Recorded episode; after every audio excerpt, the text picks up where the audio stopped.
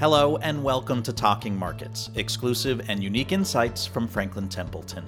Ahead on this episode, how current market and economic conditions could benefit high yield investors, plus, the opportunities and risks right now in the asset class, and why it's often overlooked or misunderstood. Bill Zox and John McClain, portfolio managers with Brandywine Global, join Amr Hassan for this conversation. Bill and John, you know, with high yield spreads near historical tights, nominal yields near historic lows, what would you say to investors who question if now is a good time to add or increase an allocation to high yield? Yeah, we've been talking about this in in much the same way for the last year, and it's important to look at high yield not in a vacuum, but in the context of all other asset classes. The analogy I think about is when I was in the back seat of my car, my 15 year old daughter was learning how to drive. My wife was in the front seat. And inevitably, it would end in tears with both my wife and my daughter crying. Car would be pulled over in the middle of the street, and my daughter would get out of the car. My wife would take over the wheel. But in the back seat, there, really wasn't much I could do. Uh, they were not listening to me. They were not listening to each other. And that's really how I see the high yield market right now is the high yield market is in the back seat while the equity market is behind the wheel and the treasury market is in the passenger seat. Um, but one key difference is that the equity market is driving very skillfully right now. And the treasury market is, is not doing too much to grab the wheel. So the bottom line is on the treasury side, we still have very significant negative real yields. The 10 year tip is minus 1.2% right now. There's still over $13 trillion of negative yielding debt around the world. And if you're an investor that has the objective of a positive real return, you have to look farther out the risk spectrum to generate a positive real return. And the high yield market in the US is very compelling compared to investment grade fixed income markets around the world. And then on the equity side, you're still looking at near peak multiples on near peak profit margins in the value of equities has exploded relative to the value of debt. So the value of corporate debt in the US is at record lows compared to the equity market cap of US equities. So high yield spreads are tight and yields are low, but the fundamentals are fantastic right now, in large part because of the strength of that equity cushion, which also leads to access to capital, both equity capital and debt capital. And on the fixed income side, the need for investors to find the US high yield market to achieve their objectives. Yeah, I think the other piece here that that we haven't mentioned is defaults are at record lows and they're expected to be there for some time. So the wind's at your back. And if you look across fixed income, we still have 10 plus trillion dollars of negative yielding debt, and the majority of fixed income is going to lose purchasing power over time. Inflation is going to eat into this. And US high yield is one of the uh, few areas in fixed income where investors are generating real returns. And it's a reasonably diverse ecosystem that has a reasonable size to it as well. And where would you say that you're currently finding most of the opportunities right now in high yield? Yeah, what's fascinating is most of the time when we're in this type of environment with rates at reasonably low starting yields and spreads at tight levels, we would be very defensive. However, I think that the market has changed meaningfully since the beginning of COVID. We've seen a number of companies come into the high yield marketplace through downgrades, those fallen angels, um, which has presented a number of opportunities, particularly in the reopening space, things like travel and leisure. You can think of cruise lines as an example there. And then really the first time issuers access to capital is as good as it's ever been. And we're seeing very high quality businesses coming to the high yield marketplace. So traditionally, you think of high yield as legacy industrial businesses that are slowly dying. They have hard assets, and you know you're really figuring out when does this thing go bust. Now we've got companies that are growing rapidly. You think of companies that are supported by 50 plus billion dollar market caps and that are generating real free cash flow. And the free cash flow relative to the size of the debt is enormous. And so we've seen a lot of value there. I would say also, as we continue to grow in size, we're having the opportunity to influence deals. And that's definitely a shift over the last six to nine months where because of our size and because of how we manage the small mid cap type of bias, we're able to get a look at deals before the rest of the marketplace, and uh, we're able to help set terms there, uh, which are very beneficial for our end investors. If you're thinking about sector specific, uh, one area of the market is financials. And we've seen a very strong housing market for the past year and a half we don't particularly like home builders and building products. We think they're over levered and they're not compensating investors uh, in terms of yield. But companies like mortgage originators and servicers present very interesting opportunities. And one thing that we have seen be very topical has been supply chain disruptions. Well, you know where there's no supply chain disruptions in financials. Another area of the market is energy. And we've seen a dramatic rise in oil prices and natural gas prices. And while we don't think that we're going to see a precipitous crash in terms of pricing, you know, the, the tailwinds are there for, for commodities, bonds aren't the right instrument to express a bullish opinion. And therefore, we feel like with a commodity specific sector where the intrinsic value of the business is derived from the commodity, we're not getting compensated for some unforeseen risks. Another example that came into the market is a new issuer in the financial sector. They have $600 million first time bond, but the business has been in the public markets for seven years. And there's a total of $650 million of debt. And free cash flow is, is probably close to the net debt of this business leverage is 1.5 times gross net of cash. It's less than one times. And the price talk is in the mid fives. Maybe it comes somewhere 5% or better for an eight year bond. The treasury market's at 1.3% if you look out eight years.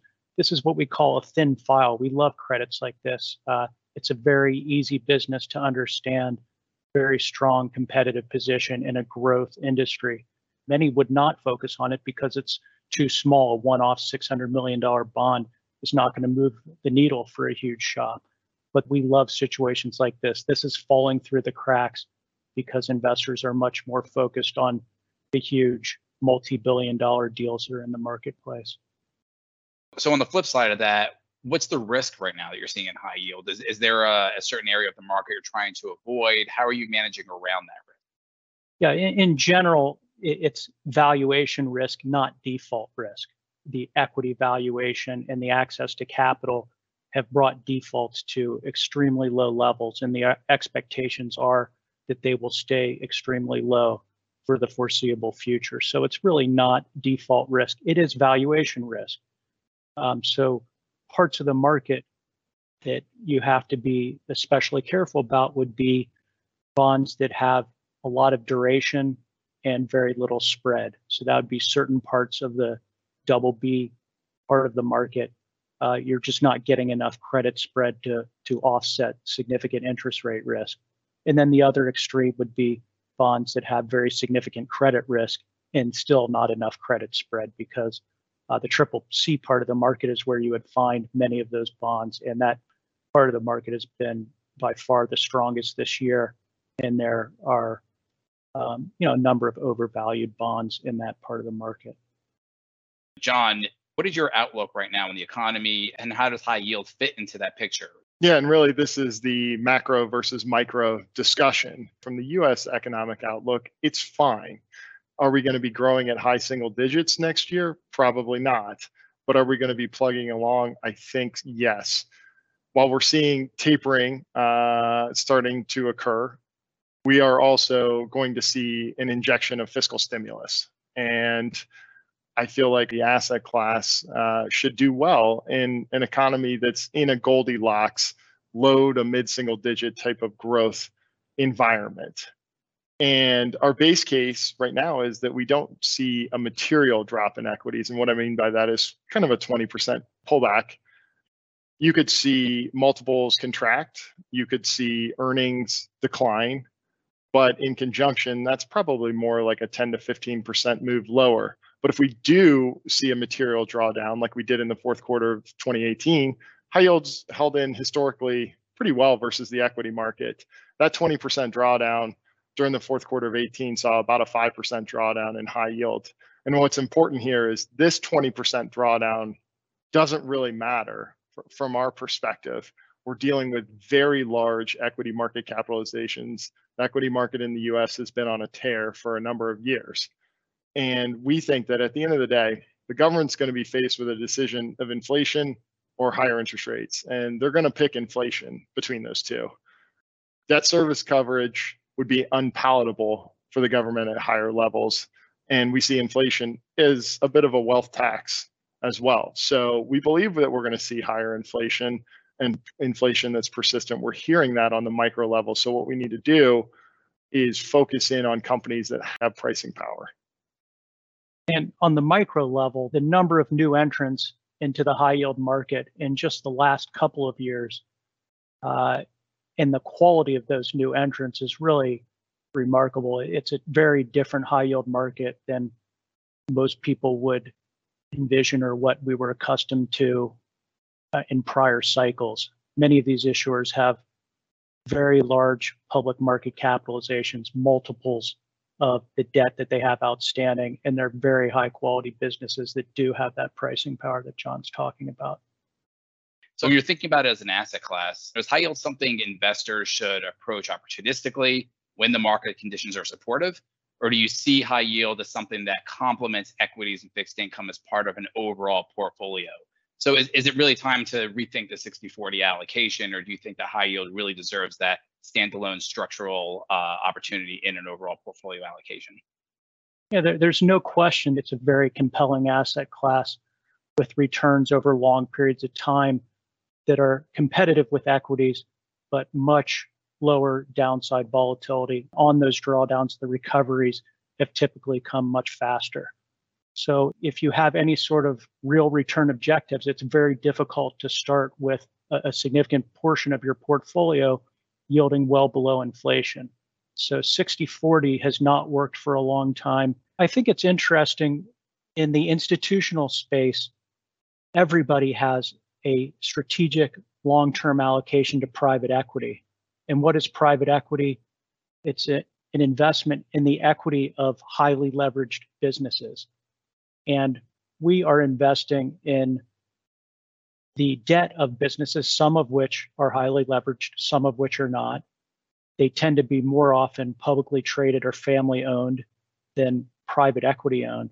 But we think the quality of the businesses and where we are in the capital structure is actually better than you would see in the private equity universe.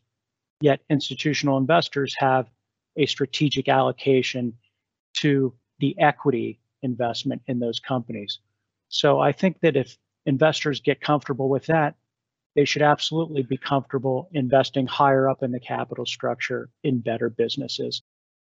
Great. Really appreciate your guys' time. And I think this is uh, an asset class that, to John's point, is often overlooked or misunderstood. And hopefully, we provided uh, a lot of folks with some really good information they weren't aware about before. So, thank you both for your time. And thank you for listening to this episode of Talking Markets with Franklin Templeton. If you'd like to hear more, visit our archive of previous episodes and subscribe on iTunes, Google Play, Spotify, or just about anywhere else you listen to your podcasts. And we hope you'll join us next time when we uncover more insights from our on the ground investment professionals.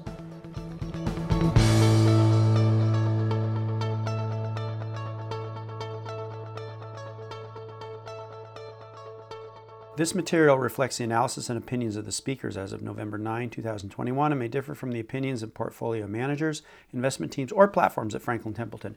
It is intended to be of general interest only and should not be construed as individual investment advice or a recommendation or solicitation to buy, sell, or hold any security or to adopt any investment strategy. It does not constitute legal or tax advice. The views expressed are those of the speakers, and the comments, opinions, and analyses are rendered as of the date of this podcast and may change without notice. The information provided in this material is not intended as a complete analysis of every material fact regarding any country, region, market, industry, security, or strategy. Statements of fact are from sources considered reliable, but no representation or warranty is made as to their completeness or accuracy. What are the risks?